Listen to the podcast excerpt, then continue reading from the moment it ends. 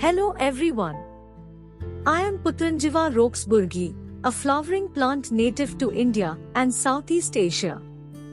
I am a member of the Putranjivaceae family and am also known as the Indian olive or Indian Putranjiva.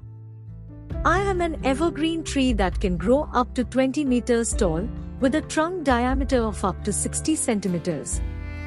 My leaves are simple, alternate, and oblong lanceolate in shape. My flowers are small and yellowish white in color, with five petals each.